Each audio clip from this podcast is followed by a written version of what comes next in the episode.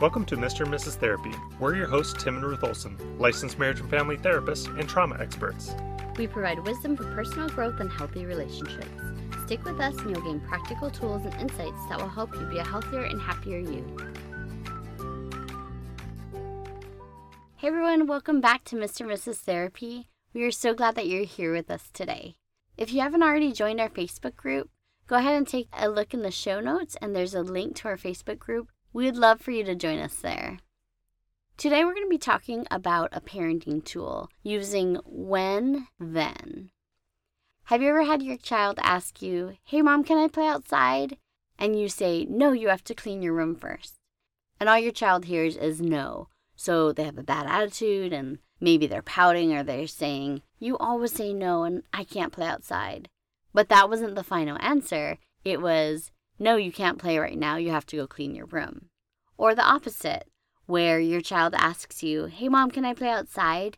And you say, Yes, but you have to clean your room first. But they didn't even hear that last part because you said yes and they darted out the door.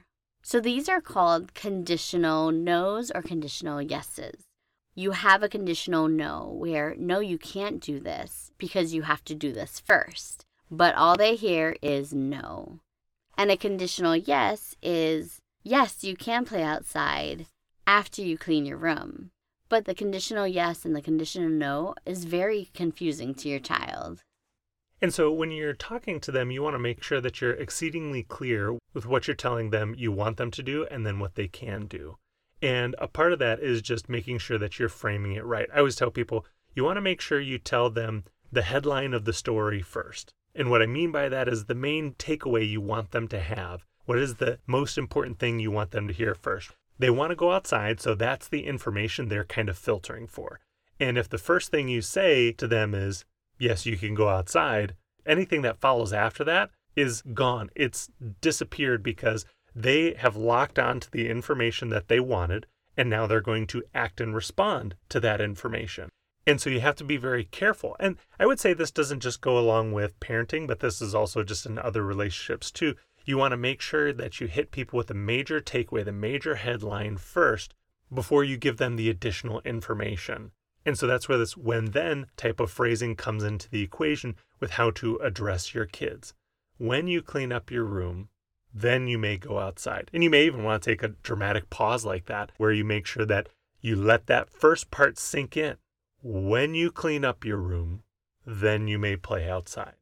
So that that information sets a little bit, and then you tell them the thing that they want to hear afterwards.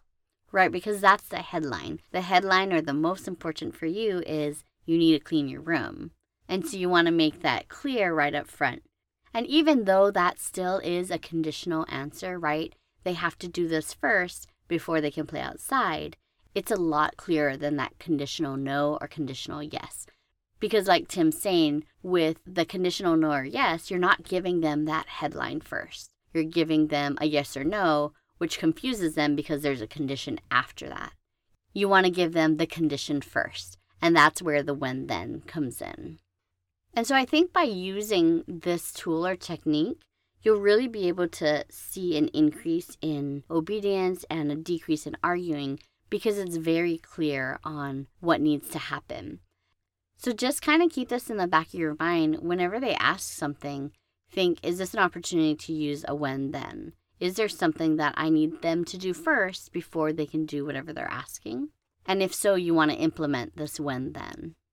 And I think sometimes it doesn't always have to be in response to a question your child asks you, but you can use it as a preventative measure. So, for example, when we're loading into the car, right, we've got five children, and so getting the seatbelts buckled is a high priority for us. It's not so much a high priority for our kids.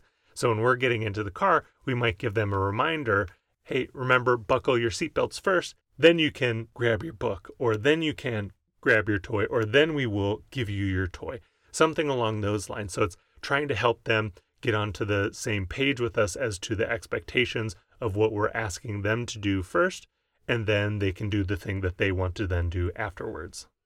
Now, I think there's also another way to go about this whole scenario as well. You can still follow the when then strategy, but you may not have a firm answer. So it may be, hey, clean your room, and then we'll talk about if you can go outside or not. And so that may be a part condition on how well they clean their room or how good their attitude is or how long they take, right? So if they're getting close to the time when they have to come inside anyways, but then they're kind of dragging their feet with cleaning their room, you might not be able to give them a firm answer. And I think it's absolutely fine to tell your kids, hey, go do this first, and then we'll talk about if you can do it afterwards. Especially if you find when you're doing a when then and then they're getting more argumentative in between about that, you might want to just leave it down to, hey, go clean your room and then we'll talk about it. And so it's absolutely okay to say, when you clean your room, then we'll talk about whether or not you can go outside. And the child may not like that as much because they don't know what the answer is going to be. But that's also just a part of life is sometimes you don't have a good answer for them. And our kids will ask us all the time, can I do this? Can I do this? And the answer may be, you know, I'm not sure yet. And a lot of times I think parents can give their children an appeasing answer because they don't want to deal with any type of conflict about if it's going to happen or a mopey attitude or something along those lines. But I would also view this as a way to prepare your kids for life. Hey, I don't know if we're going to be able to do that. So I'm not going to give you an answer right now. Or when we get home, then I'll be able to tell you if we're going to be able to do that. And so I want to give you guys permission that if you don't have an answer for your kids, it's okay to tell them you don't have an answer because it's much better to tell them you're not certain or unsure as to what the outcome is going to be than tell them what the outcome is going to be and then change directions after that. The kids will have much more of a fit about that than if you give them, uh, I don't know right now, I'm not giving you an answer. Or when we get home, then I'll be able to tell you. Right. I think that's a good point because sometimes it is dependent on how long they take to clean their room. So when you clean your room, then we can talk about it because it really depends on how long it takes you to clean your room. And I think the other thing that's important about this is that when you're doing a when then, this is not a power struggle moment. You're not trying to force them to do the thing that you're telling them to do. They basically, because they want X, they want to go play outside or they want to grab their toy or whatever it is they want to do.